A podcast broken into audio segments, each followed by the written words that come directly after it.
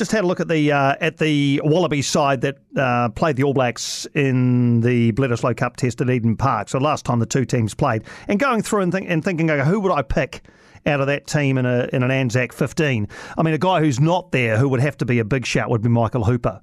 Uh, we know Michael Hooper obviously has been through some challenges this year, hasn't played for the Wallabies, uh, but but surely he would have to be there. And in fact, a text just come through. Anzac team would have to have Michael Hooper as captain. Um, the others you look around would would um, would Marika Koroibete be a be a shout on the left wing? Would you have him or Caleb Clarke? Look around and, and there are others there, I guess, in contention. Brett McKay, sports writer and host of the Roar podcast, the number one rugby podcast in Indonesia. They're telling me, Jeepers, oh, I feel I feel honoured to have you on, Yeah. Brett.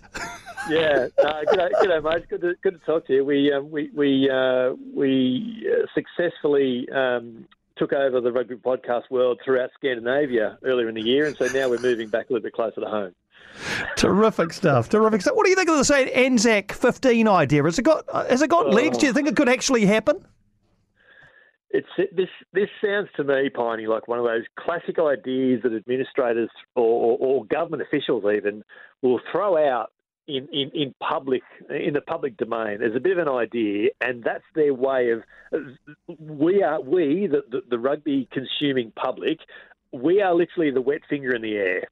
They, they, it seems to me that this idea has been thrown up there to say, let's just see what the reaction to it is. And I don't, I don't know what it's what it's been like on your side of the ditch, mate. But here it's sort of like, oh, really? Are we really trying to? I don't, I don't know. And I and I think um, I thought Dave Rennie's um, response when asked questions about it in uh, in in Paris, in France this week, in the lead up to the test, uh, spoke volumes. And to say that he was lukewarm about the idea would be a considerable overstatement.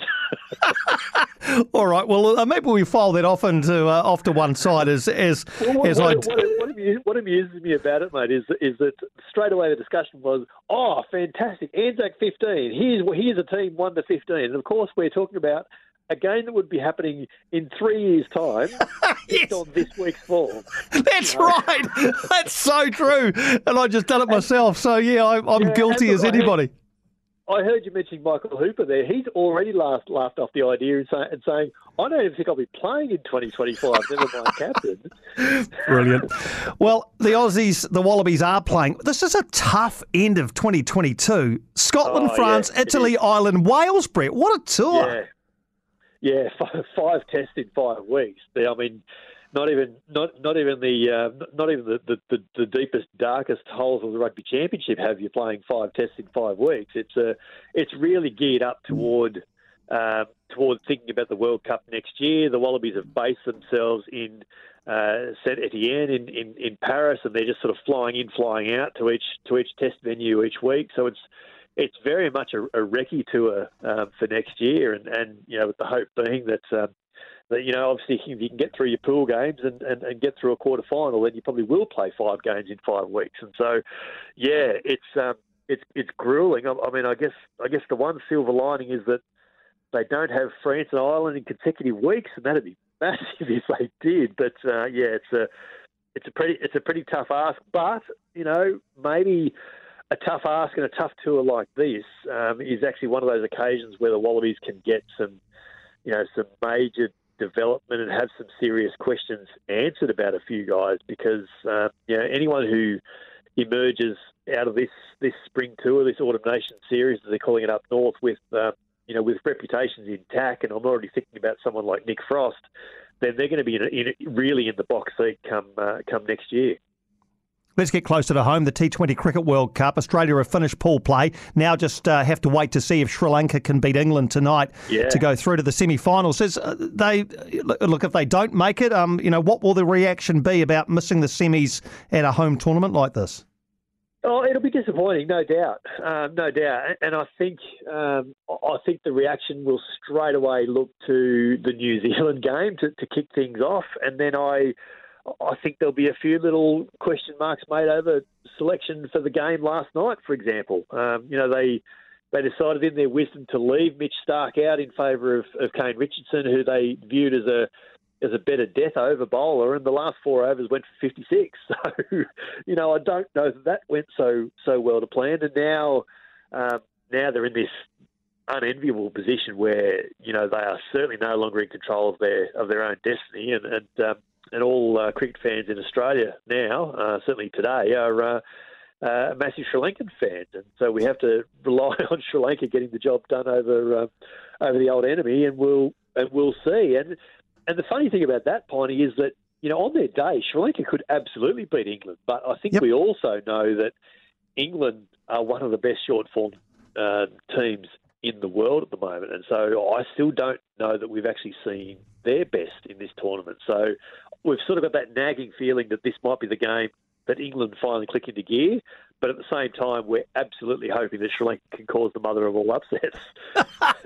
well, there's uh, been no such problems for your Kangaroos at the Rugby League World Cup, cruising through to the semis yeah. without really raising a sweat. 48 4 over Lebanon in the quarterfinals this morning. Um, on a collision course, it would seem, provided we can get past Fiji. Uh, with the Kiwis next next weekend, you must be pretty confident, though, that, that the Kangaroos can win the Rugby League World Cup. Uh, oh, certainly not as confident as they are. I, I, think they, I think they probably have rights to go in as as favourites. But you're right; they've got to. They'll they'll have to get past New Zealand or Fiji uh, next weekend in a semi final. And look, that'll be interesting in itself. It's it's a curious beast, the Rugby League World Cup, isn't it? There's you know a fifty or sixty odd NRL players alone, and then there's another fifty or sixty players straight out of the New South Wales or Queensland Cup. So it's it's got a very Australian feel to, to this uh, this this Rugby League World Cup, as the last few have, I suppose. Uh, in fairness, and look, it will be interesting to see how it goes down. You would think that you know it's it's it's sort of it's it's leaning towards you know, Australia, New Zealand, and England against.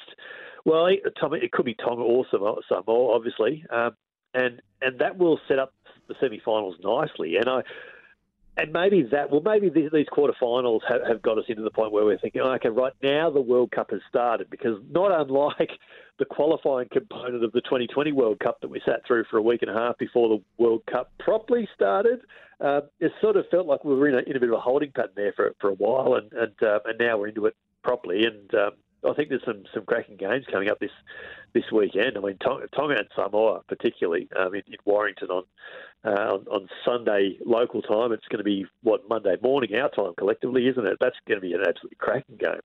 Yeah, that'll be an absolute belter. Absolutely for sure. Hey, Brett, thanks for stepping in, mate. Lovely to chat to you again, and um, hope we can do it again sometime soon. Yeah, and we can debate this Anzac team for the next three years, mate, can't we? We can. exactly right. As you say, some of the current players, well, most of them might not even be there. World Cup next year, they'll all clear off afterwards. Yeah, it's a classic. Thanks, Brett. Brett McKay, sports writer, host of the Roar podcast, stepping in as our Australian correspondent this afternoon on Weekend Sports.